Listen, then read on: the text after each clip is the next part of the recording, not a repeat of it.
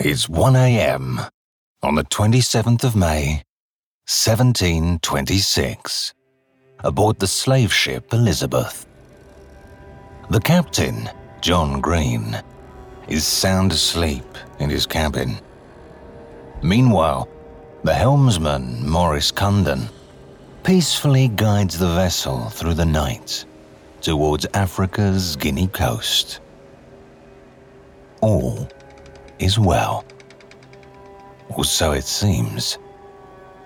Until a hand silently wraps around the helmsman's mouth, concealing his scream.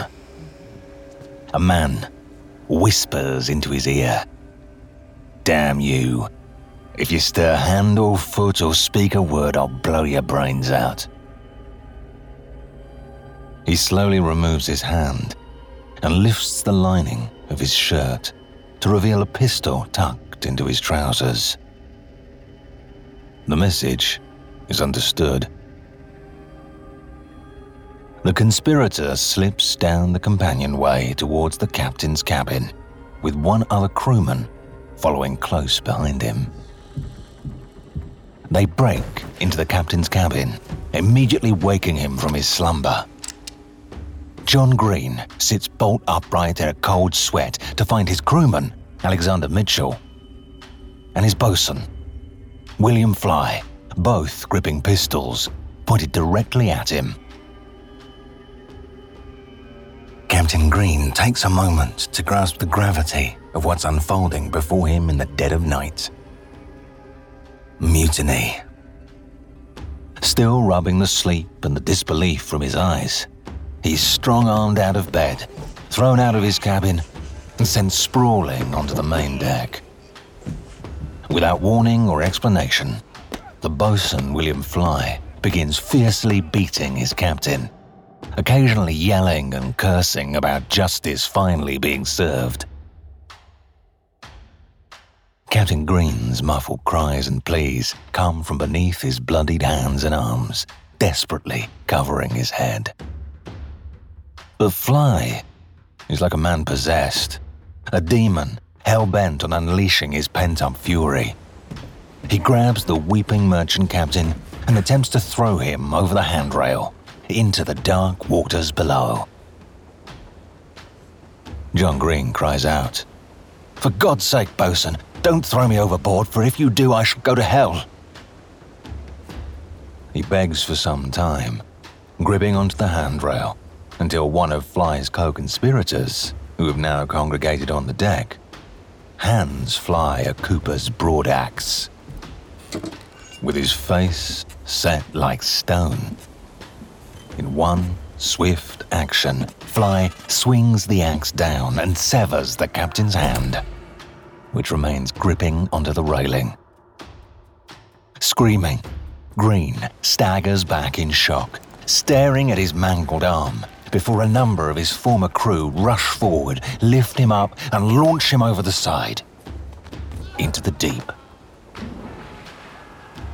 By now, the whole ship is awake, including the loyal first mate Thomas Jenkins, who has been listening from his cabin, knowing that he's likely next. He's not wrong. The conspirators drag him out onto the deck, kicking and screaming the same bloodied axe is brought to bear, shattering his shoulder before he too is thrown overboard. The bloody mutiny has succeeded, and William Fly, the ringleader, becomes the newly elected captain of the ship. He breathes a sigh of relief. All is well. Or so it seems. I'm Tom Morton, and welcome to Real Pirates, the show that dives deep into the true story behind the world's most notorious buccaneers. Join us as we set sail under the black flag, alongside such legendary figures as Blackbeard, Henry Morgan, Charles Vane, Anne Bonny, and Mary Read. We'll reveal how these marauding mariners rose to dominate the seven seas, the terror tactics they employed to overpower their prey and what life was really like aboard their ships. Their reputations have swollen to legendary proportions, making it hard to separate fact from fiction. Who were they? Terrorists or freedom fighters? Cold blooded killers or heroic underdogs? As it turns out, the truth is far stranger than fiction.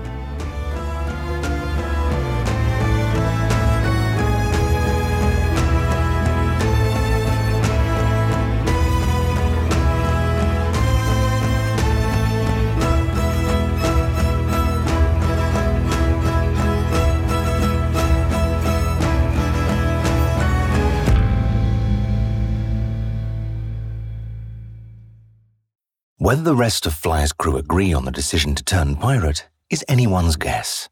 But having seen Fly's brutal determination in action, any doubters most likely keep their concerns to themselves. For many of them, the decision will prove fatal. William Fly's pirate career, such as it is, will last for a grand total of one month and five days.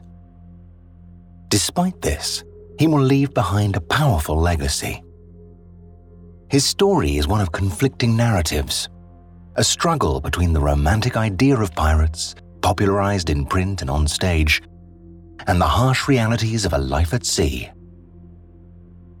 Like so many, Fly's story starts with a desperate decision taken in the dead of night. A rash moment that commits him to a path from which he can never return. And like so many others, he'll claim his hand was forced so to speak. Dr. Rebecca Simon is a historian and author of Pirate Queens, The Lives of Anne Bonny and Mary Read. So, the reasons why William Fly became a pirate is kind of a combination of his idealization of pirates he already knew about, and also, yes, the conditions on the ship he was working on.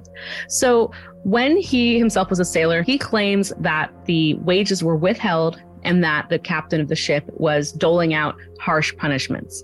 Whether or not all of this was true remains to be seen, but William Fly did successfully manage to lead a mutiny and he did become captain of this particular ship, which means that he was able to get the other sailors to follow him, which means, yes, they probably felt the captain wasn't making very many good decisions. Fly makes a leap into the unknown. Born out of desperation, perhaps. It's still a leap of faith faith in his own abilities, and faith that he'll succeed where so many pirates have failed.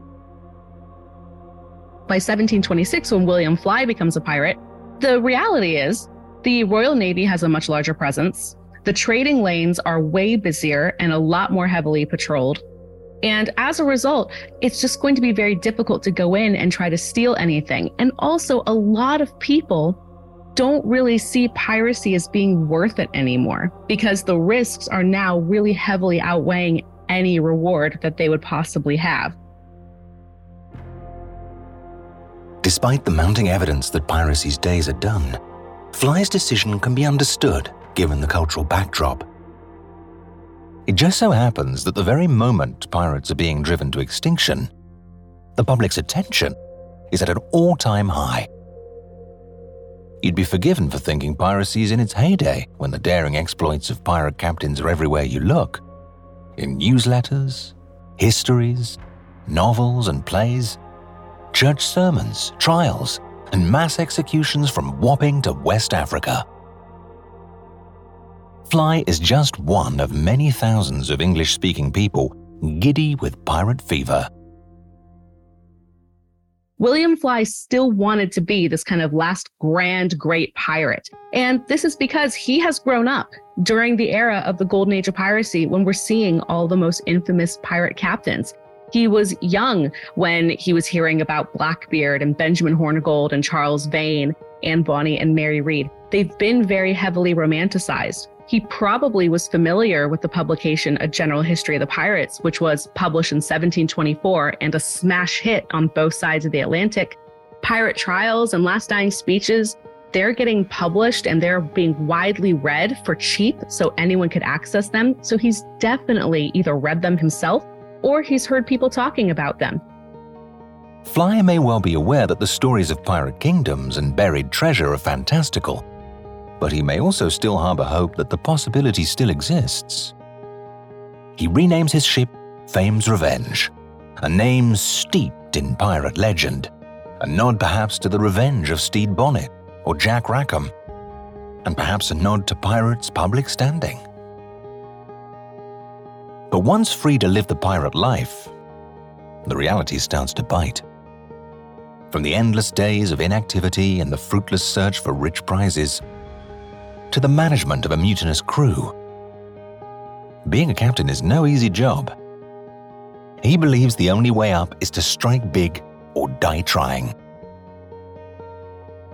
William Fly made lots of questionable decisions as a pirate captain. His main goal, it seemed, was to just get the largest and fastest ship he could. So he's initially got the revenge and he's like, this ship is fine, but he wants to get one that's faster. So he says, we're going to sail north. We're going to head to Nova Scotia because there's a whole bunch of fishing lanes up there. But the crew, for the most part, they didn't think this was a very good idea because in order to get up to Nova Scotia, they're going to have to sail up the entire coast of North America. And so as a result, they're going to run into a lot more risks. Fly and his crew are reported to call themselves gentlemen of fortune perhaps signaling that it is fate that has pushed them to this end, not ambition or greed. In any case, these gentlemen of fortune soon discover that fate is a hard master. Fly's pirates are unable to capture anything of real value, a failure made worse by the fact that New England's sea lanes are crowded with ships. Too crowded Long gone are the days of richly stocked merchant vessels sailing alone and undefended. But hope springs eternal, and the promise of a big score seems to be just beyond the horizon. Ignoring the growing complaints of his crew, Fly insists that North America is where they'll capture a great ship and seek their fortunes. Through the month of June 1726, the pirates do plunder a handful of vessels, though none carry any booty of worth. The only silver lining is that they manage to find new crewmen, or rather, they take hostages that they hope will become crewmen. One of whom is an excellent navigator named William Atkinson. Atkinson at first refuses, but Fly makes him an offer that he can't refuse join or have his brains blown out. A lot of prisoners on pirate ships generally were pretty much confined in the hold. They might get beaten, they might have food withheld, and the idea is to get them to become a member of the pirate crew. So this way they could replace their crew members and have larger amount of people so that way they could fight more ships, get more goods. But the problem is you also could never fully trust a prisoner because you don't know if they're going to try to escape, you don't know if they're going to try to betray you. While Atkinson is forced to navigate for the pirates, he plots to lead them astray. But rather than just run the ship aground, Atkinson exploits the pirates' reliance on him. Instead, he works hard to gain their trust. In no time, he finds himself in the captain's good books, lulling Fly into a false sense of security. It's the 23rd of June, 1726 at Browns Bank, 60 miles south of Nova Scotia, Canada. Summer hasn't yet reached this far north, and the Revenge cuts through a freezing squall. Fly captures a small fishing vessel called the James. At best, their prize is a haul of cod and a decent meal. But in the distance, William Fly spots a promising schooner. His recent failures have made him impulsive. He loads most of his loyal men onto the speedy fishing boat, the James, and orders it to chase after the schooner. Fly stays behind on the Revenge with three other pirates to keep an eye on the 15 or so fishermen they've just captured, along with the well liked navigator William Atkinson. Of the other three crewmen, only one is really fit for duty, the second being chained up on suspicion of mutiny, whilst the third is completely drunk. Fly stands on his quarterdeck, anxiously monitoring the progress of the James from astern. When Atkinson calls for his attention, the navigator is suddenly full of excitement, jumping up and down from the far end of the ship. Leaning over the bow, he points wildly. Sails. He spotted a fleet of vessels on the horizon and calls the captain over. Fly sprints over, and Atkinson hands him the spyglass. But Fly doesn't see anything. Atkinson tells him to check again, says he's looking in the wrong place. In his panic, Fly is unaware of the two other men creeping up behind him and is taken off guard when Atkinson snatches his arms, pinning them behind his back. The other prisoners, seeing what's unfolding, now rush over to help hold the captain down. But Fly gets an arm free and swings punches at any face he can land one on. A scuffle breaks out. In the commotion, the other two pirates quickly surrender. The ship is soon taken, and William Fly is held fast to the deck. Atkinson stands over the still struggling pirate captain. It is his turn to press the barrel of a pistol at Fly's head. He informs him he is a dead man if he did not immediately submit himself to be his prisoner. Now, how was Fly able to be attacked by one of his own prisoners? It seems that he ended up having kind of a cordial relationship, or so he thought, with William Atkinson. Now, this was probably all an act on Atkinson's part. He seemed to really understand what he needed to do to try to bring a pirate captain down. William Fly also has probably become quite ambitious, a bit big for his britches, we should say, in that he would never assume someone would dare try to overtake him the way that he overtook another captain. So his big mistake is literally turning his back for an instant. Having seized control, Atkinson soon turns the ship around and sails straight for New England, leaving the pirate crew on board the James heading off in the other direction. Fly curses his treacherous navigator and wishes that all the devils of hell would come and fly away with the ship a fate surely better than what awaits him in Boston.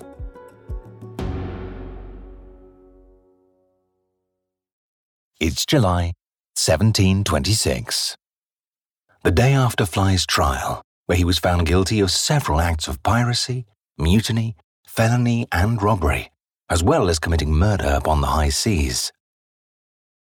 Despite pleading not guilty, with ample witness testimony against him, including the deposition of his captor, William Atkinson. The trial was a simple formality. In the span of two weeks, Fly has been tricked, tried, and sentenced to hang. He now sits in jail with just six days left to live. Enter 63 year old Puritan minister, Reverend Dr. Cotton Mather, who comes to renew the pirates' broken spirits, hoping to mold them into something better, something godly. And if Fly's spirit isn't yet broken, Mather will break it for him. The Puritan minister begins his conference by sermonizing at length about all the horrors of hell that awaits those facing eternal damnation. By the time he's through, two of the condemned pirates are a quivering wreck, alternately cursing their luck and weeping for their souls. From there, it's no trouble for Mather to get the pirates to repent and acknowledge they deserve the grim fate that lies in store. They're soon on their knees, begging the good Reverend to pray for them, to advise them, to save them. William Fly, on the other hand, despite his youth, remains stoic and steadfast. He sits on his small iron cot in contemptuous silence, only occasionally moved by the mewling of his fellows to spit or snarl in disgust. Mather steels himself, and having dealt with the others, turns his full attention to Fly. Bewilderingly, the pirate still maintains his innocence. Fly has the audacity to deny having murdered Captain John Green but he jokes that he might like to do harm to the traitor who turned him in, William Atkinson. Mather is shocked at the pirate's impudence. He begs Fly to at least be at peace, to give up the malice he holds towards his former crewmate. But Fly is adamant and blasphemous. I cannot forgive him. God Almighty, revenge me on him. Tis a vain thing. I won't die with a lie in my mouth. Mather despairs. Fly, thou talkst like a madman. The interview hasn't started well.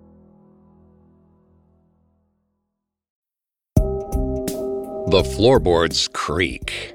The walls, they moan. The house seems vacant, but you're not alone. This October, Parcast invites you to celebrate the spookiness of the Halloween season with all new episodes of Haunted Places. From an infamous murder farm in Indiana to the ghostly tombs and palaces of ancient Egypt, visit the world's most haunted destinations and find out what happens when a soul leaves the body but doesn't leave the grounds. Enjoy new episodes of Haunted Places all month long, free, and only on Spotify.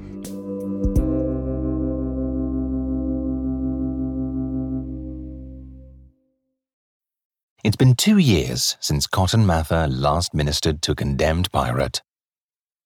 Perhaps he's lost his touch. That man was John Archer, a truly repentant sinner who was deeply sorry for his actions. A far cry from William Fly. Archer's purity at the end gave Mather hope and reminded him of his own humanity.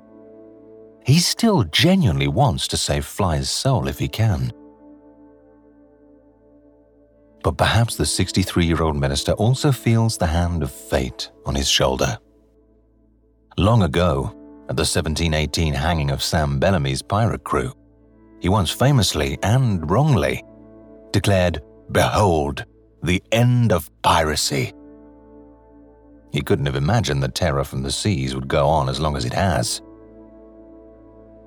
From the moment Fly arrived in Boston Harbor, Mather knew that this might be it his chance to have the final word on one of the greatest social crises of their age.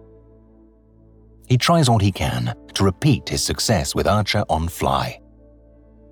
But this pirate has no intention of becoming some sniveling supplicant.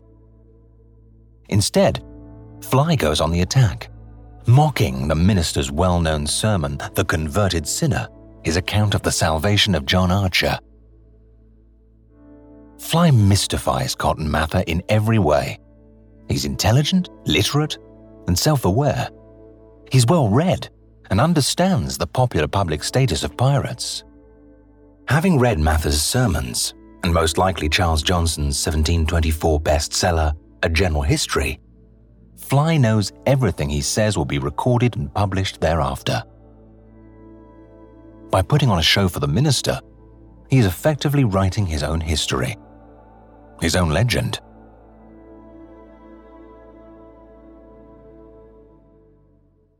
It's the 9th of July, 1726. Three days before the execution. Mather and Fly meet for a second time in Boston Prison, where the fight for salvation continues. Infuriating for Mather, Fly fundamentally refuses to accept his situation. He resolutely maintains his innocence regarding the murder charge against him but Cotton Mather soon realizes the pirate's claim isn't born from delusion, but from a sincere moral conviction. Fly believes the trial verdict is an injustice. I can't charge myself. I shan't own myself guilty of any murder. Our captain and his mate used us barbarously. We poor men can't have justice done to us. The old minister can't stand it anymore and storms away. He's heard it all before. Always the same excuse. But enraged as Mather may be, putting aside the pirate's many sins, the words still have the ring of truth, and he knows it. Dr. Stephen Pitt is a maritime historian and authority on colonial Boston he came into that engagement with Mather defiant, hardened in his beliefs that the system that sailors worked in was wrong and that what he did, murdering the ship captain, being part of that mutiny, that was the consequence. And therefore, it really wasn't murder in his mind. He thought of it as he was the victim and the captain was the abuser and they took action against him. So he was very hardened in, in that belief in particular. And it's that issue that Mather could never convince him otherwise that he was the bad guy. In Fly's eyes, authority has failed him everywhere, from the Navy to his merchant captain to the Admiralty Court. It's no wonder he refuses to acknowledge Mather's moral authority. The harder Mather tries, the more obstinate Fly becomes, until he finally breaks the minister's patience. Miserable man, you know the word of God that no murderer has eternal life. I have done with you. He may not know it, but Fly's defiance as a prisoner becomes his greatest act as a pirate. When he was in prison, he was able to take complete control of the situation. He refused to repent to Cotton Mather. He refused to pray. He refused to hear any sort of gospel or anything like that. But this is really frustrating for Cotton Mather because no matter what, he can't break this pirate, no matter what he's trying to do. Sometime later, Mather returns and appeals to Fly to attend church one final time. Even if he won't repent, the Puritan minister still worries for his soul. Unsurprisingly, Fly refuses the offer. But his reason does come as a surprise. The self righteous pirate suddenly becomes quiet and withdrawn. In a hushed voice, he says that he doesn't wish to be an object of gaze for the mob. Reverend Mather is taken aback. This raging devil may care pirate is transformed, but why? Is he shy? Scared? Embarrassed? He's not sure. But he suddenly seems human after all. Mather concedes defeat and leaves the pirate. The next time they'll meet, it will be on the gallows, in front of a roaring crowd. And it will be Mather's last chance to bring Fly back into the light. Pirate or Puritan? Who will have the last word?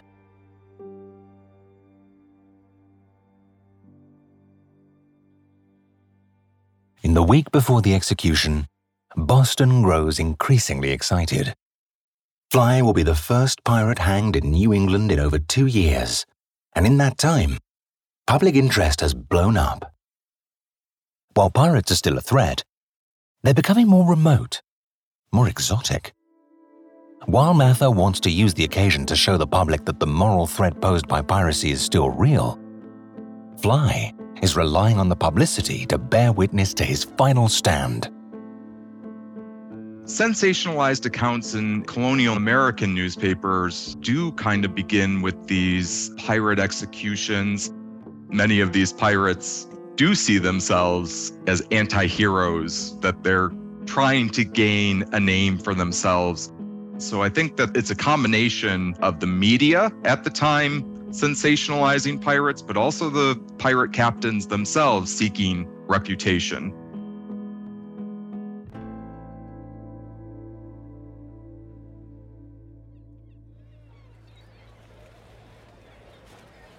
It's the 12th of July, 1726.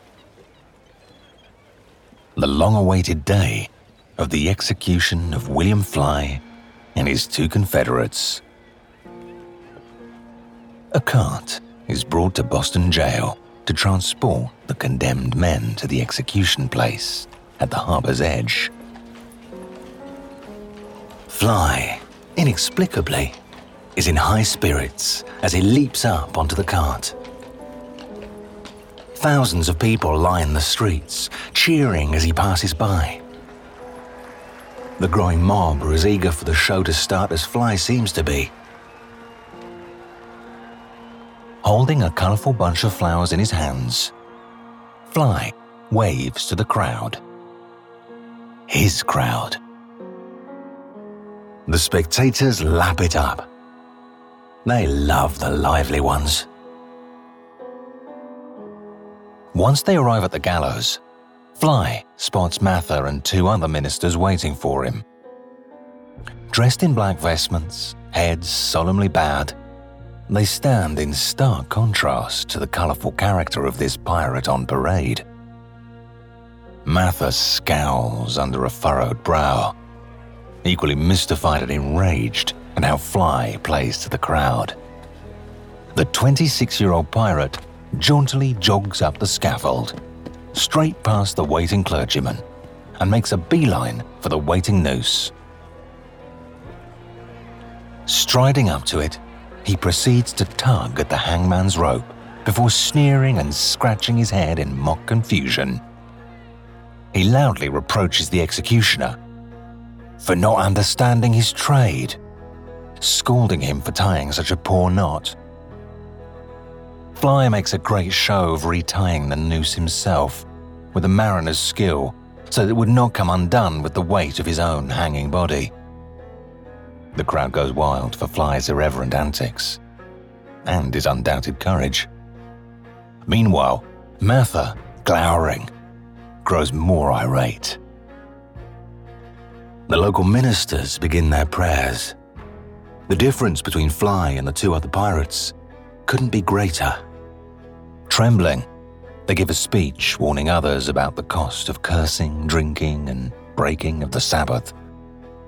They beg forgiveness and offer their final pleas for God to have mercy on their poor souls. Finally, Fly takes the spotlight again. Mather draws breath and offers a silent prayer of his own. He prays that William Fly might finally admit his sins before God. He doesn't harbour much hope, himself later noting that Fly looked about him unconcerned. Indeed, Fly steps forward and proudly declares his innocence, announcing he was not afraid to die and that he had wronged no man. He also offers a sinister warning to all ship's captains not to end up like the unfortunate John Green. All masters of vessels might take warning by the fate of the captain, to pay sailors their wages when due, and to treat them better, that their barbarity to them made so many turn pirates. The message is clear. If the authorities abuse their power, they should expect, and even deserve, a bloody end in the wild cheering and jeering of the crowd. It's impossible to tell who is in agreement and who isn't. But all are whipped into a frenzy by the young criminal. They certainly admire Fly's fearlessness and must acknowledge his hatred of authority far overwhelms his fear of death or damnation. In his final moments, Fly is the very model of the rebellious pirate. With that, he places the noose around his own neck, trying to conceal the trembling of his hands before looking out into the audience one last time. He summons his strength and says, If the other two be ready, then so am I. The trapdoor opens, and the ropes snap tight. Cotton Mather bows his head. He has failed to bring Fly back into the light and save his soul from eternal suffering. But perhaps more than that, he's failed to direct what may prove to be the final performance of this decades long moral tragedy. It's kind of personal as well, because to Mather, it's signifying his own failure. He's built his reputation on being the reformer of pirates. And now, this last pirate, again, this is probably one of the first real public executions of a pirate to happen in a few years at this point. And it's kind of his big way of making one final grand statement towards the end of his career. And William Fly won't give it to him. So, in the end, for Cotton Mather, this is going to be a bitter frustration. Mather eventually collects his notes from his interactions with Fly and writes a sermon titled A Vial Poured Out Upon the Sea. He could still have the final word. Unlike his previous print about John Archer, the converted sinner, this work is about the folly of dying without accepting the Lord's grace. As Mather puts it, they who die in their sins, these die without wisdom. Sin is folly. Every sinner is a fool. But as Mather approaches his conclusions, he's left to ponder the past 26 years he's spent with pirates. He can't help but hear their voices as he tries to better understand their fates.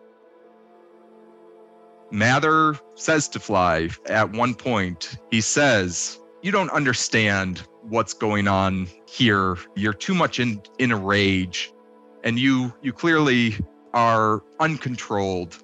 And Fly returns that how could you know more about me than I know about myself? And it was a moment where Fly really sticks it to Mather in that he just couldn't understand his experiences and his life. And I think it may have been a moment where Mather recognized in some ways that no, he couldn't understand that life. And perhaps he reflected back on his experience with Archer and his success there. But also, perhaps he reflected back on his own son who had turned to the sea, lived a very different life than Mather himself, and perhaps he began to, if not understand, at least relate to his own son's experience as a seafarer through the lens that Fly had provided for him. Sure enough, the truth becomes so impossible to ignore that even piracy's harshest critic has to agree with that last abominable sinner that society creates the monsters they so revile. Pirates are not simply born, they're also made. In Mather's published sermon, he writes I would presume upon an address to the masters of our vessels that they would not be too like the devil in their barbarous usage of the men that are under them, and lay them under temptations to do desperate things. The men must be used as rational creatures, Yea, master, you must remember your men. Don't you call them so? Even the very word Mather uses to describe the sailor's treatment, barbarous, is identical to how Fly described it himself in prison. Perhaps in the end, it is William Fly who has the last word.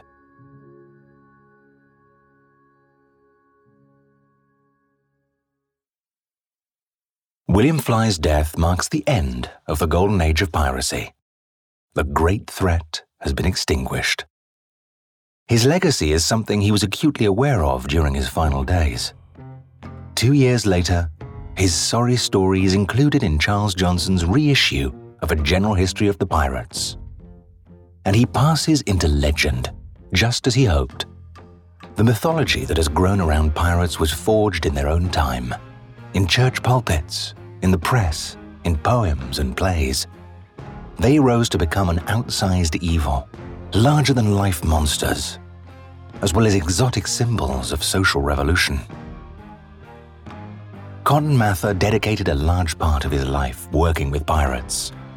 But in the end, whatever else they might have been as sinners or criminals, he recognized a simple truth push any sailor over the edge to a place where there's no coming back. Then prepare to watch the black flag rise and the world burn.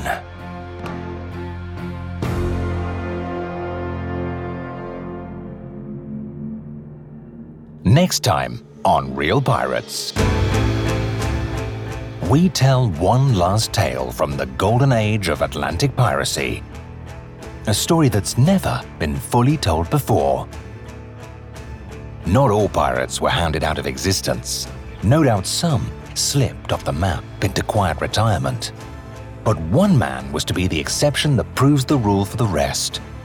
If you're in the right place, at the right time, piracy can still pay, and that power might still be leveraged into future success.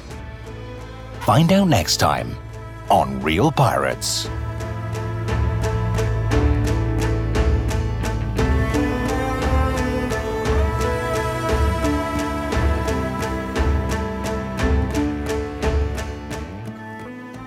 Real Pirates is a Spotify original from Parcast, produced in partnership with Noiser, executive produced by Max Cutler, Drew Cole, and Pascal Hughes, developed by Julian Boireau for Parcast, produced by McAllister Beckson, written by Aman Khalid, sound supervisor Tom Pink, edited by Carla Flores and Rob Plummer, sound design by Matias Torres Sole, mixmaster by Cody Reynolds Shaw, music by Oliver Baines and Dory McCauley.